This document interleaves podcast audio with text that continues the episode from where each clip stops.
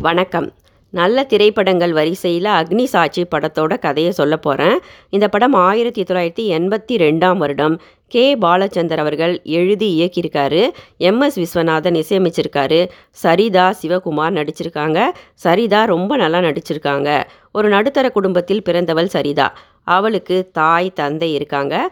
தந்தை வந்து all India ரேடியோவில் வேலை செய்கிறாரு அவங்க வீட்டில் ரொம்ப காலமாக அம்முக்குட்டி அப்படிங்கிற ஒரு சின்ன பொண்ணு வேலை செஞ்சுக்கிட்டு இருக்கா.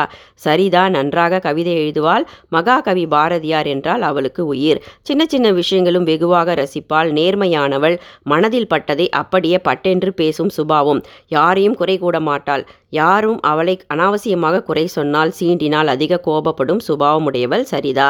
அவள் இப்படி திடீர் திடீர்னு கோபப்படுறது அழறது இதுக்கு காரணம் என்னன்னு அவங்க பெற்றோர்கள் பெற்றோர்களாலேயே கண்டுபிடிக்க முடியல. பல டாக்டர்கிட்ட காட்டுறாங்க. டாக்டர்களும் இவளுக்கு ஒன்றும் பிரச்சனை இல்லை அப்படின்னு சொல்லி அனுப்பிடுறாங்க. சிவகுமார் பார்த்தீங்கன்னா அவருடைய குடும்பத்தில் ஒரே மகன். அவருக்கு ஒரு அக்கா இருக்காங்க. அது ஒரு பணக்கார குடும்பம். சிவகுமார் ஒரு பெரிய ஃபேமஸான டான்ஸ் ஸ்கூல் வச்சு நடத்திக்கிட்டு இருக்காரு.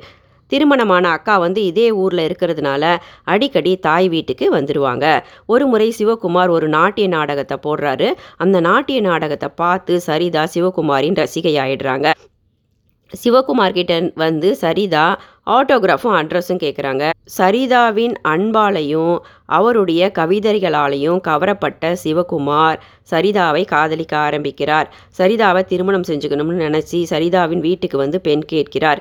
சிவகுமாரின் பெற்றோரும் தன்னுடைய ஒரே மகனுக்கு பிடித்திருந்தால் போதும் என சரிதா சிவகுமார் திருமணத்தை முடித்து வைக்கின்றனர்.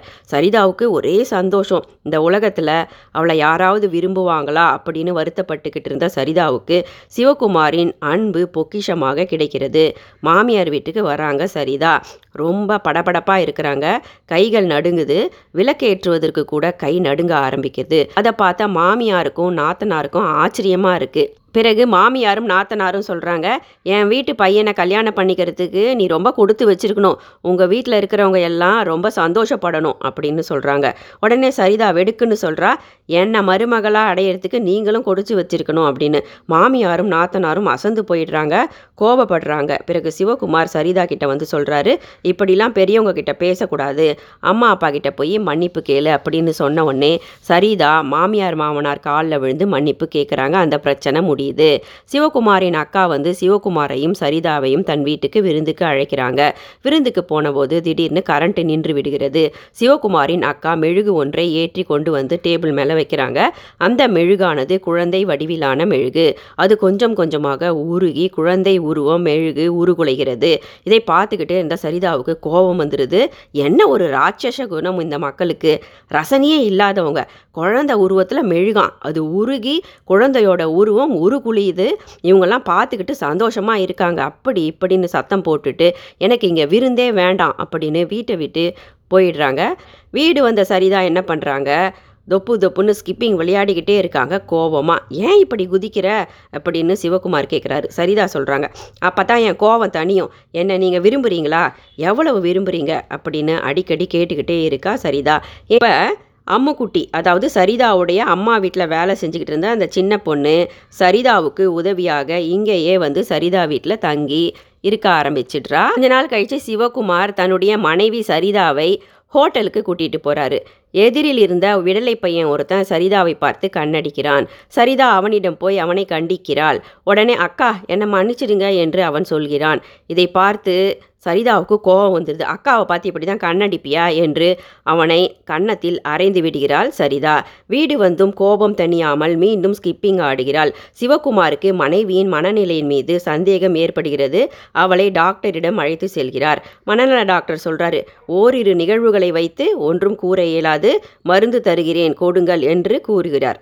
சரிதா உன் மீது உயிரையே வைத்திருக்கிறாள். அவளுக்கு தெரியும் அவளை யாரும் விரும்ப மாட்டார்கள் என்று. உன் அன்பை அவள் இழக்க விரும்ப மாட்டாள். அதனால் நீ என்ன சொல்கிறாயோ அப்படி அவள் நடந்து கொள்வாள். அவளின் மீது பல மடங்கு அன்பை செலுத்துங்கள் அது போதும் என்று டாக்டர் சொல்லி அனுப்பிடுறாரு சிவகுமார் கிட்ட. வேலைக்கார பெண் அம்முக்குட்டியை மாமியார் அழைத்து விசாரிக்கிறாங்க. என்ன தான் இந்த சரிதாவுக்கு? ஏன் இப்படி திடீர் திடீர்னு நடந்துக்கிறா? இவளுக்கு ஏதாவது பைத்தியமா? அப்படின்னு அந்த அந்த சின்ன பொண்ணை கூப்பிட்டு கேட்டுக்கிட்டு இருக்காங்க. அந்த சின்ன பொண்ணு எதுவும் பதிலே சொல்லாமல் அப்படியே நின்றுக்கிட்டு இருந்தபோது சிவகுமாரின் அம்மாவுக்கு கோபம் வந்துடுது அந்த சின்ன பெண் அம்முக்குட்டியை போட்டு அடிக்கிறாங்க. பதில் சொல்லுடி. என்ன உங்கள் அக்காவுக்கு ஏதாவது பைத்தியமா? அப்படின்னு கேட்டுக்கிட்டு இருக்கும்போது இதை பார்த்து ஆத்திரம் கொண்ட சரிதா பொங்கி எழுகிறாள். அருகில் இருந்த அரிவாள்மணியை கையில் எடுத்துக்கொண்டு மாமியாரிடம் போய் என்னை பற்றி வேணும்னா என்ன கேளுங்க? சின்ன பொண்ணை எதுக்கு அடிக்கிறீங்க? அடிக்கிறதுக்கு உங்களுக்கு யார் உரிமை கொடுத்தது? அப்படின்னு சத்தம் போடுறா சரிதா. இதை பார்த்து அந்த அம்மா பயந்து நடுங்கிறாங்க. கையில் வேற அரிவாள்மணியை வச்சுக்கிட்டு இருந்ததுனால சிவகுமார் உடனே ஓடி வந்து அரிவாள்மணியை பிடுங்கி எறிந்து விடுகிறார். மனைவியை நல்லா அடிச்சிடுறாரு. சரிதாவுக்கு மருந்து கொடுத்து படுக்க வச்சிடுறாரு.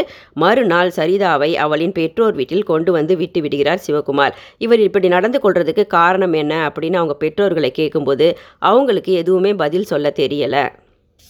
சிவகுமாரின் பெற்றோர் சொல்கின்றனர். மனநிலை சரியில்லாவிட்டால் கட்டாயம் டைவர்ஸ் கிடைத்துவிடும். சட்டத்தில் இடம் உண்டு. இவளை டைவர்ஸ் செய்துவிடு உனக்கு வேறு நல்ல பெண்ணை திருமணம் செய்து வைத்து விடுகிறோம் என்று சொல்கின்றனர் சிவகுமாரும் டைவர்ஸ் பத்திரத்தில் கையெழுத்து போட்டு மனைவியிடம் கொண்டு வந்து கொடுப்பதற்காக மனைவி வீட்டிற்கு வருகிறார். சரிதா கர்ப்பமாக இருப்பது தெரிந்து சிவகுமாரின் மனம் மாறுகிறது. அந்த டைவர்ஸ் பத்திரத்தை மனைவி கிட்ட கொடுக்காம அப்படியே பாக்கெட்டில் வச்சுக்கிறாரு. மனைவியை தன் வீட்டுக்கு அழைத்து வருகிறார். மனைவி சரிதா எப்பொழுதும் என் மீது எவ்வளவு உங்களுக்கு அன்பு இருக்கிறது?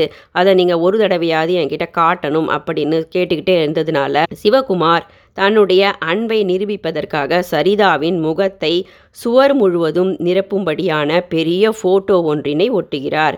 அதை பார்த்து சரிதா ரொம்ப சந்தோஷப்படுகிறார். ஆனால் சிவகுமாரின் பெற்றோர் அந்த பெரிய படத்தை பார்த்த உடனே பயந்து விடுகின்றனர். சிவகுமாரின் அம்மா சொல்கிறாங்க உனக்கு வேணும்னா உன் பொண்டாட்டி தேவதையாக தெரியலாம்ப்பா. எங்களுக்கு இந்த மூஞ்சியை பார்க்க ராட்சசி மாதிரி தெரியுது. நாங்கள் இனிமேல் இங்கே இருக்க மாட்டோம்ப்பா. உன் பொண்டாட்டி வந்துட்டா நீயே அவ கூட வாழ்ந்துக்கோ. நாங்கள் தோட்டத்து பங்களாவுக்கு போயிடுறோம் அப்படின்னு அவங்க வீட்டை விட்டு தோட்டத்து பங்களாவுக்கு சென்று குடியேறி விடுகின்றனர். சரிதாவின் கர்ப்பகாலம் நடந்து கொண்டிருக்கிறது. திடீரென சரிதா அழுது புலம்புகிறாள். என் வயிற்றில் இருக்கும் குழந்தைக்கு ஆபத்து. இந்த குழந்தையை கலைத்து விடலாம் என கூறி அடம் பிடிக்கிறார். மனநல டாக்டரிடம் கேட்டபோது டாக்டர் சொல்கிறார் சரிதாவை வெளியூருக்கு அழைத்து செல்லுங்கள். ஒரு மாறுதல் இருக்கும். மனமாற்றம் இருந்தால் நல்லது என்று சொல்லும்போது சரிதாவும் சிவகுமாரும் வெளியூர் சென்று சுற்றி பார்க்கின்றனர். பிறகு ஹோட்டல் அறை ஒன்றை எடுத்து தங்கி இருக்கும்போது சரிதாவின் சிறுவயது தோழி ஒருத்தியை சந்திக்கின்றனர். அந்த பெண்ணை தனியே சந்திக்கிறார் சிவகுமார். அவளிடம் கேட்கிறார் உனக்காவது ஏதாவது தெரியுமா? இவன் ஏன் இப்படி இருக்கா? நீ தான் அவன் சின்ன வயசுலேருந்து பழகின ஒரு ஃப்ரெண்டுன்னு சொல்கிற என்று அந்த பெண்ணை கேட்கிறார் சிவகுமார். அந்த பெண் சொல்கிறாள் இவ இப்படி ஆனதுக்கு காரணமே என் அப்பா தான். திருச்சியில் எங்கள் வீட்டுக்கு பக்கத்தில் தான் சரிதாவுடைய வீடு. எனக்கும் அவளுக்கும் ஏழு எட்டு வயது தான் இருக்கும். எங்கள் ரெண்டு பேர் வீடும் பக்கத்து பக்கத்து வீடாக இருந்ததால் சரிதா எப்போதும் எங்கள் வீட்டில்தான் இருப்பாள். என் அம்மா அப்பா கர்ப்பவதியாக இருந்தாங்க. என் அப்பா பெரிய குடிகாரர் சந்தேக பேர் வழி. அவர் தினமும் என் அம்மாவை அடிப்பார். குழந்தையும் பிறந்தது. குழந்தை என்ன போலவே இல்லையே அப்படின்னு எங்கள் அப்பா கோவப்பட்டு அம்மா மீது சந்தேகப்பட்டு அம்மாவை அடிக்கிறார். அது மட்டுமல்ல குழந்தையை பச்சிலங்குழந்தையை மாடியிலிருந்து கீழே வீசி கொன்றுவிட்டார் என் அப்பா. அதை விளையாடி கொண்டிருந்த நானும் சரிதாவும் பார்த்து விட்டோம் என் அப்பா கத்தி ஒன்றை எடுத்து வந்து எங்கள் ரெண்டு பேரையும் வெளியே இதை சொல்லிடக்கூடாது அப்படின்னு மிரட்டினார். அதிலிருந்து இவள் இப்படி ஆகிட்டா. என் அம்மாவும் இறந்துட்டாங்க. ஜெயிலில் இருந்த என் அப்பாவும் இறந்துட்டார் என்று அழுகிறாள் அந்த பெண். வீடு திரும்பியவுடன் சரிதா மேலும் உக்கிரமாக கருவை கலைத்தே ஆக வேண்டும். பிறக்கப் போகும் குழந்தைக்கு ஆபத்து பெரிய ஆபத்து என்று புலம்பிக் கொண்டே இருக்கிறார் மனநல டாக்டரிடம் எல்லாவற்றையும் சிவகுமார் சொல்கிறார். சரிதாவின் சிறு வயது நிகழ்வுகளை டாக்டர் கேட்டுவிட்டு சொல்கிறார். இப்பத்தான் காரணம் புரியுதில்ல. இறந்து போன அந்த குழந்தை தான் இப்போ உன் வயிற்றுல வளருதுமா? கடவுள் உன்கிட்ட கொடுத்துருக்காரு. உன்னால தான் அந்த குழந்தைய பத்திரமா பார்த்துக்க முடியும்னு கடவுள் நம்புறாரு. நீ ரொம்ப திறமைசாலி நீ ஒரு தைரியசாலி. இந்த குழந்தையை நல்ல முறையில் நீ பெத்தெடுக்கணும் அப்படின்னு அவங்கள போய் ஊக்கப்படுத்துங்க. அவங்களுக்கு ஊக்கம்தான் முக்கியம் அப்படின்னு டாக்டர் சொல்லி அனுப்பினவுடன் மனைவியிடம் இதை தெரிவிக்கிறார் சிவகுமார். சரிதாவுக்கு தைரியம் பிறக்கிறது. சந்தோஷமாக தன்னுடைய கர்ப்ப காலத்தை கணவனுடன் மிக அன்புடன் இருக்கிறாள் சரிதா. குழந்தை பிறக்கும் நாளும் வருகிறது. சரிதா தன் கணவன் மீது அன்பை பொழிகிறார். வழி வந்தவுடன் அவளை ஹாஸ்பிட்டலில் சேர்த்துவிட்டு வீடு திரும்புகிறான் சிவகுமார். ஃபோன் வருகிறது. பெண் குழந்தை ஒன்று நல்ல முறையில் பிறந்திருக்கிறது என்று. ஆனால் சரிதா இறந்து விட்டாள் என்று சொல்கிறார்கள். சிவகுமார் புலம்பி அழுகிறான். அருகில் இருக்கும் சரிதாவுடைய அந்த பெரிய ஃபோட்டோவை பார்க்குறாரு சிவகுமார். தான் கட்டாயம் பிரசவத்தில் இறந்து போய் விடுவோம் என சரிதாவுக்கு முன்னமே தெரிந்திருக்கிறது. அவள் அந்த போட்டோவில் தோற்றம் மறைவு என்று எழுதியிருப்பது சிவகுமாரின் மனதை மிகவும் வருத்தத்தில் ஆழ்த்துகிறது. உடைந்து அழுகிறான் சிவகுமார். மனநிலை சரியில்லாத துணையை விவாகரத்து செய்துவிடலாம் என்று சட்டம் சொன்னாலும் அக்னி சாட்சிப்படி மனித தர்மப்படி அது சரியா? மனநிலை சரியில்லாதவரை வேறு யார் ஏற்றுக்கொள்வார்கள்? ஏற்கனவே அவர்களை புரிந்து கொண்டு வாழ இந்த உலகத்தில் ஆள் இல்லை. புதிதாக ஒருவருடன் அவங்களால பழகவும் முடியாது. புரிந்து கொண்ட துணைவர்தான் எந்த நிலையிலும் கைவிடாமல் காக்க வேண்டும். மனதிற்குள் அதிகபட்ச பொறாமை தன்னலம் கோபம் போன்ற குணங்களுடன் இந்த சமுதாயத்தில் பலர் நம்மை சுற்றி வாழ்ந்து கொண்டிருக்கும் போது இது போன்ற மனநிலை குறைபாடு உடையவர்களை புரிந்து கொண்டு அன்பு செலுத்தி காப்பது ஒவ்வொரு துணையின் கடமையாகும். நன்றி.